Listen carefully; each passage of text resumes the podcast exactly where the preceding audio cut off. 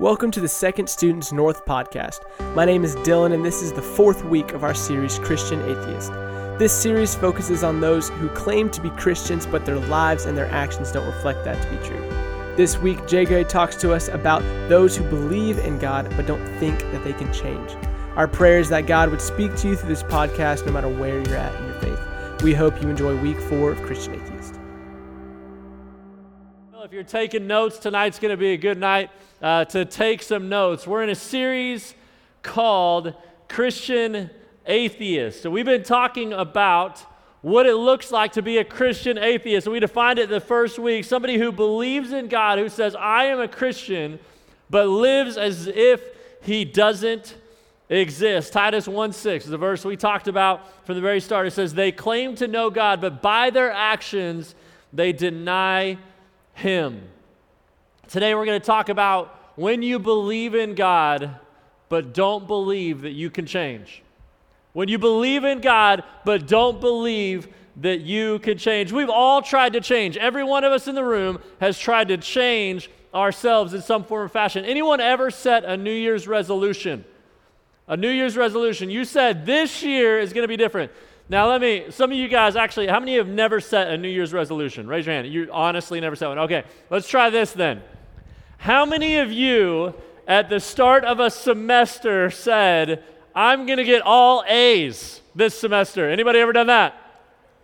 Yeah, and for some of you, you actually did it, right? Like you did it and you're awesome and amazing. For some of the rest of us, that lasted a couple days, a couple weeks, maybe a couple months. We've all tried to change. We've all said, we're going to fix this.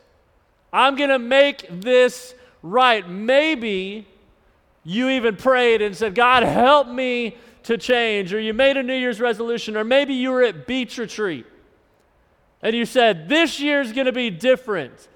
And you look back, and some of you right now, you say, You know what? A year ago, I was in the same spot I'm in now. Or maybe two years ago, I was in the same spot I am now, and I've tried to change myself over and over and over again. I've even asked God to change me, but I didn't see lasting change. And some of you in this room, I'm not talking about people who aren't Christians, by the way. Some of you in this room, you're actually a Christian. You actually have a relationship with God, and you don't think that God could actually change you. You could think about things in your life that you know, that you say, you know what, I wish that wasn't a part of my life, but you don't really believe that God can change you.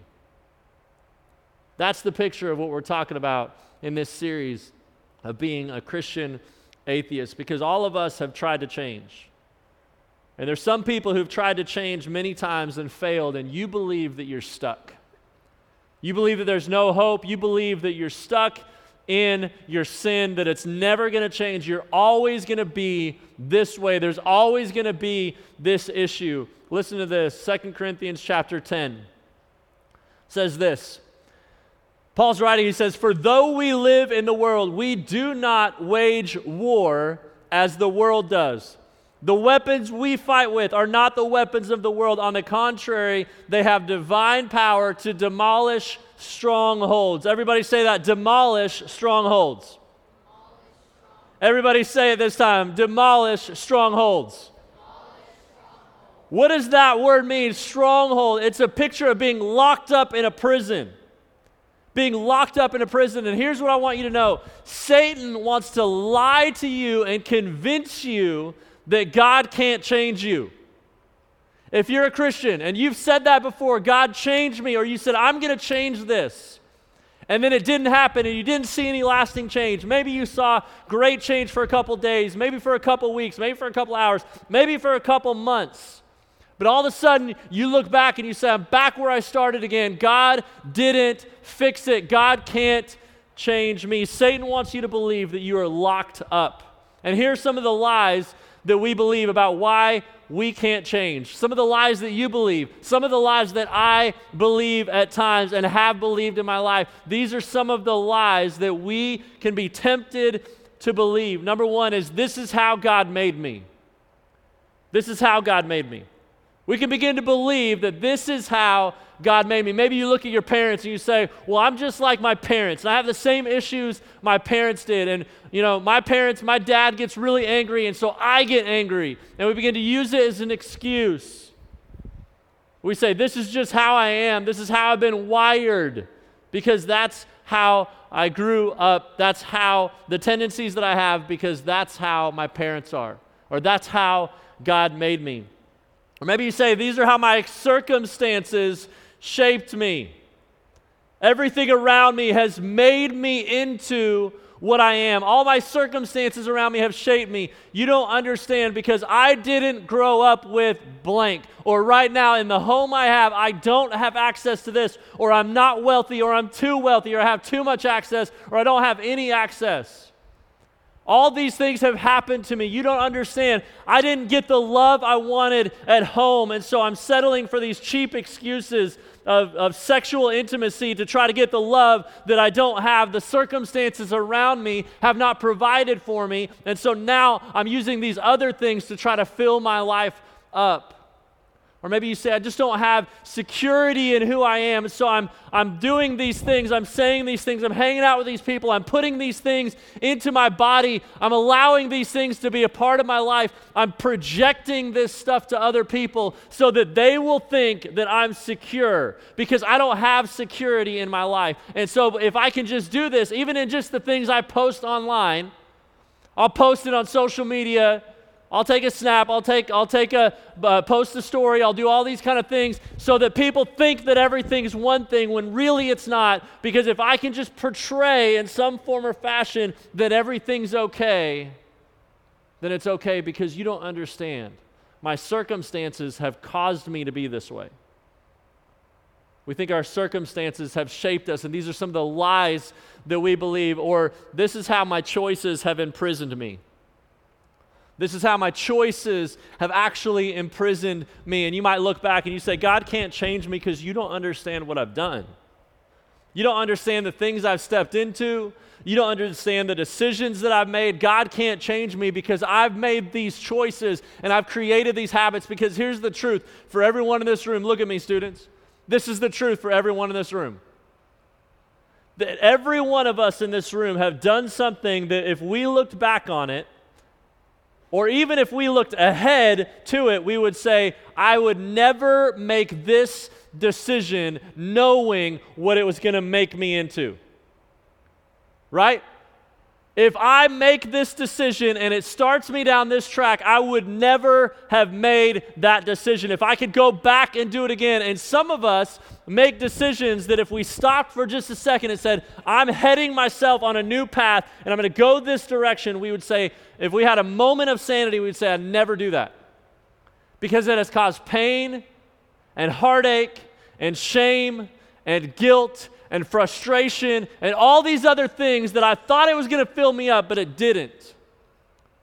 And here's what happens our choices, we make a choice, and then it opens up a, a new door, a new window. And then we make that choice again, and all of a sudden it becomes easier when we start making that choice. And the choices that we make become habits that we form. And it begins to shape into the character of our lives and who we are, the things we listen to the things you put your eyes on, the people you hang out with, the stuff that you're willing to take in, the way you use your phone. For some of you, if you like didn't have your phone for 5 minutes, you would start twitching cuz you couldn't handle it, right? If you just put your phone away, if I said, "All right, I'm going to smash your phone and you're not going to have it for a week." Some of you would have an immediate panic attack. It wouldn't even take five minutes. You'd have a panic attack because here's what happens we become so attached to things that we didn't realize we were attached to, and all of a sudden they imprison us. And we can't handle our lives because we're imprisoned without even realizing it because of the choices that we make. Some of you can't even sit on the toilet without your phone in your hand. That's gross. Okay? It's gross. But here's the thing we're so attached to certain things, the decisions that we make. and the choices that we make that we say they've shaped us, they actually have made us into who we are. We begin to do things without thinking about it, and that imprisons us. And this may be true.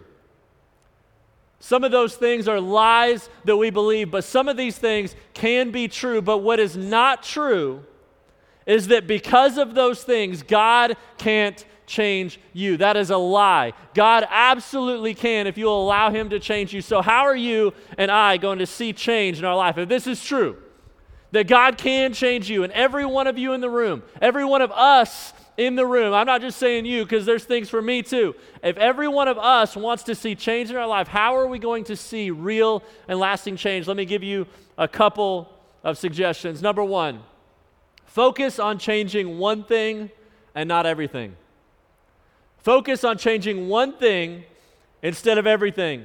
Proverbs 17 24 says, An intelligent person aims at wise action, but a fool starts off in many directions. Here's what, here's what I want to tell you if you want God to change you, don't say, All right, everything's going to change right now. Just focus on one thing. Think of one thing that you said, if I made this change in my life, this one change in my life, this one change would impact me more than any other change.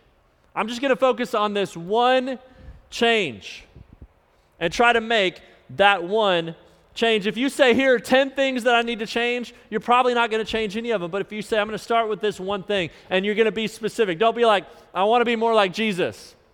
That's not specific enough. Don't be like, I want to share my faith. That's not specific enough. Say, I'm going to start praying every day that God would give me an opportunity to share my faith with one of my friends. And when He does, I'm going to be bold and step through that door. That's specific. That's specific. That's something you can do. You know what it would take to accomplish that tomorrow, right? If you say, I want to get healthy, that's not specific. Getting healthy is not specific. Saying, I want to start working out is not specific. But if you say, I want to work out five times a week for 30 minutes because I want to get healthy, then that's something specific, right? You know whether or not you've actually done it. That's specific. So focus on one thing, be specific, and be focused. Instead of all these things, pick one thing. Think about it right now. Everybody, right now, think about it. If there was one thing that you say, if, I, if this could change in my life, this will be a starting point for me. I'm going to try to get this thing and allow God to change this thing. Think about one thing. What's one thing? Be specific, be focused. Number two, focus on victory one day at a time. Focus on victory one day at a time. Jesus, when he was teaching us to pray, he, he said this Give us today our daily bread. Why did he not say, God, give me everything I need for this month? God, give me everything I need for this year because we need to rely on God. We need to trust God to provide for us every day, every moment. So we're going to focus on one day at a time, focus on victory one day at a time. Say, God, help me today. I've said it many times for some of you guys, just starting with your day by saying, God, I need you today. Not I need you this week, not I need you this year, but God, I need you today. And then tomorrow when you wake up, you say, God, I need you today. And then the next day when you wake up, you say, God, I need you today. Because here's the reality walking with Jesus is an everyday thing. My wife and I just got back. We celebrated our 15th wedding anniversary this last summer. We took a trip last week. And, and here's the thing I married my wife over 15 years ago. But every single day, I have to make a decision to live in light of the fact that I married my wife 15 years ago. Every single day. Now, guess what? I've been married to her for 15 years. I, I love my wife more than anyone on the face of the planet, okay? So I still, yeah, thank you, Daniel. I appreciate that. I, I, I love my wife more than anyone on the face of the planet, but here's the thing Every single day, I make mis- plenty of mistakes and don't always treat her the way I should, okay? But every single day, it becomes easier to wake up and be like, this is my wife, and I love my wife, and I'm committed to my wife because I've been walking in that day in and day out. I don't have to think about it, go, oh yeah, I'm married today. Oh, I almost forgot. Like, I don't have to do that. I don't think that way because I've created a habit of every day being like, this is my wife, and I'm married to her, and I'm committed to her. Focus on your victory one day at a time. It's unrealistic to think that you're going to change everything in one day. It's unrealistic to think that you're going to change everything right now or you're going to allow God to change everything, but it's unrealistic to think that everything is going to change in one day. So focus on one thing at a time, focus on victory one day at a time. Next thing. This is probably the biggest one. Focus on God's power, not willpower. If there's anything else you, you hear me say tonight, this is probably the biggest one. When it comes to a Christian who doesn't think that God can actually change them, this is it. Focus on God's power, not willpower. Because if willpower was enough, and some of you guys, you might say, man, I'm really, I'm really strong willed. You might describe yourself as somebody who's really strong or strong willed. I want you to know something. It doesn't matter how strong willed you are, there's not one person in this room that is strong enough to change yourself. Do you want to know why I know that? I promise you that that's true. Do you want to know why I know that? Because if you could have, you already would have. There's not one person in the room that says everything in my life is exactly the way it's supposed to be because I have the willpower to make my life everything I want it to be. I am perfected because I have the willpower to do right. The reason I know that that's not true, that nobody here has the ability to do that, is because you already would have. If you could have, you would have. And everyone in the room right now can think of something that they say, you know what, I've tried to change this and I'm not able to. I want to change this and I haven't been able to. So you have to focus on God's power, not your own willpower. To change for good, we need a power beyond our own. Philippians 4:13, a very well-known verse, very misused verse says this, I can do everything through him who gives me strength. But here's another verse, Colossians 1:29. To this end I labor. Paul says, To this end I labor, struggling with all his energy, which so powerfully works within me. Paul does not say, To this end I'm trying to work with all the energy I have. He says, No, with all the energy of Christ that's powerfully working in me. I try to labor to allow his power to work in and through me. Focus, students. Focus on God's power, not your own willpower.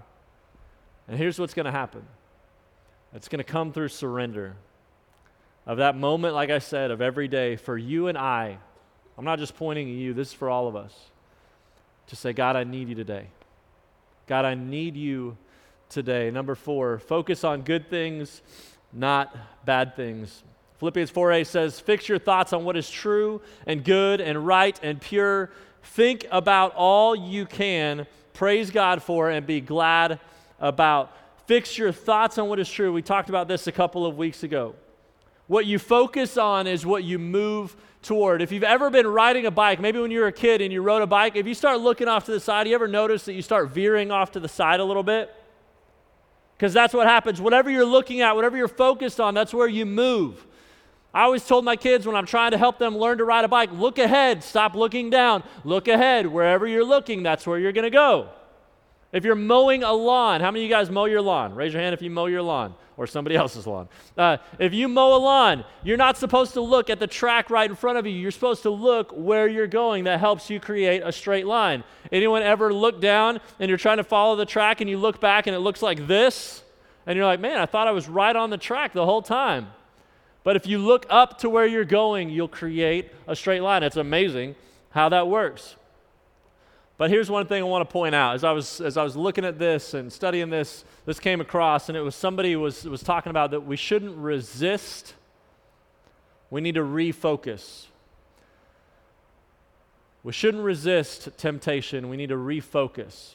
Bible talks about resisting the devil, not resisting temptation. And so refocusing. So let me give you an example if you struggle with maybe you go to parties and, and drink or, or smoke or do something that you shouldn't do, you put stuff in your body that you shouldn't, what you don't do is say, you know what, I'm going to resist this time. So, what I'm going to do, I'm going to go with the same people to the same place, to the same party, and I'm just going to resist temptation this time.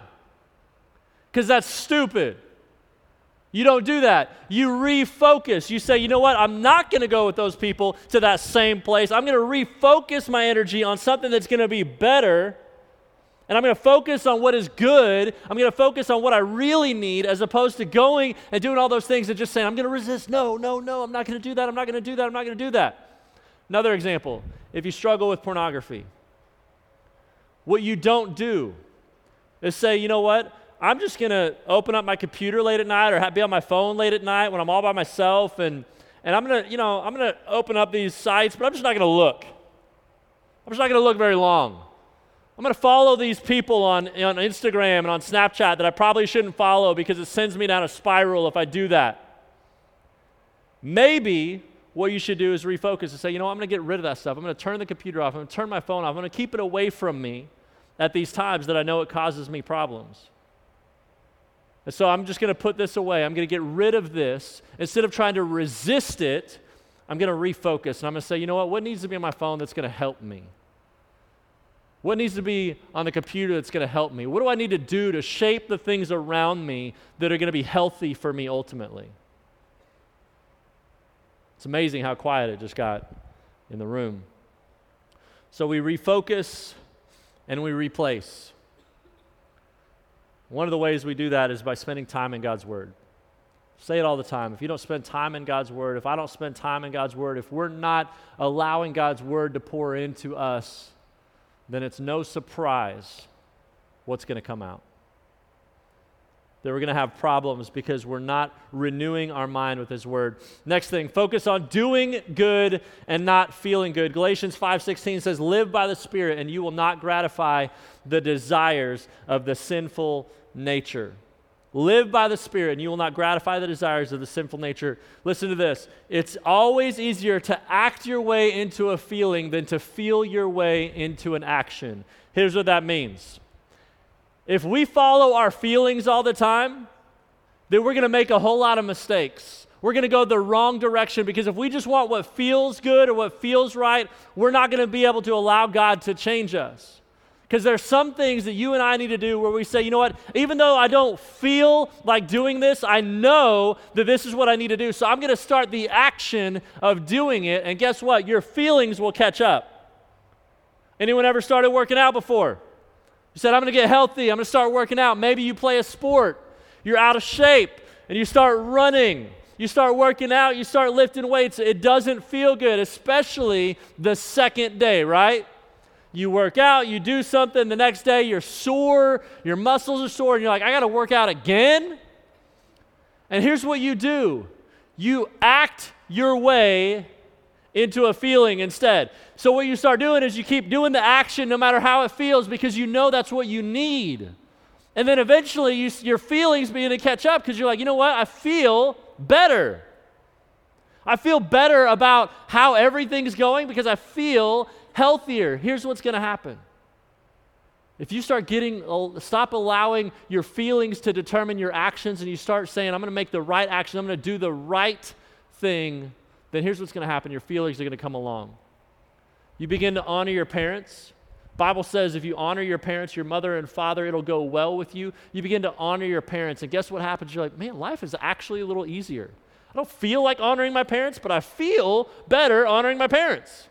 So I think I should keep honoring my parents. So you start doing an action and then you begin to feel better as opposed to consistently going after what feels good. Focus on doing good, not feeling good. Next thing, focus on people who can help you, not hinder you. 1 Corinthians 15 says, Do not be misled. Bad company corrupts good character. Some of you in this room right now, this is the verse you need to know, memorize, and put into your memory bank. Do not be misled. Bad company corrupts good character. Here's another thing, by the way bad company corrupts bad character too. If you have bad character, it's going to be even more corrupted by bad company. But if you have good character, it's still going to be corrupted by bad company. If Ecclesiastes 4:12, though one may be overpowered, two can defend themselves. A cord of three strands is not quickly broken.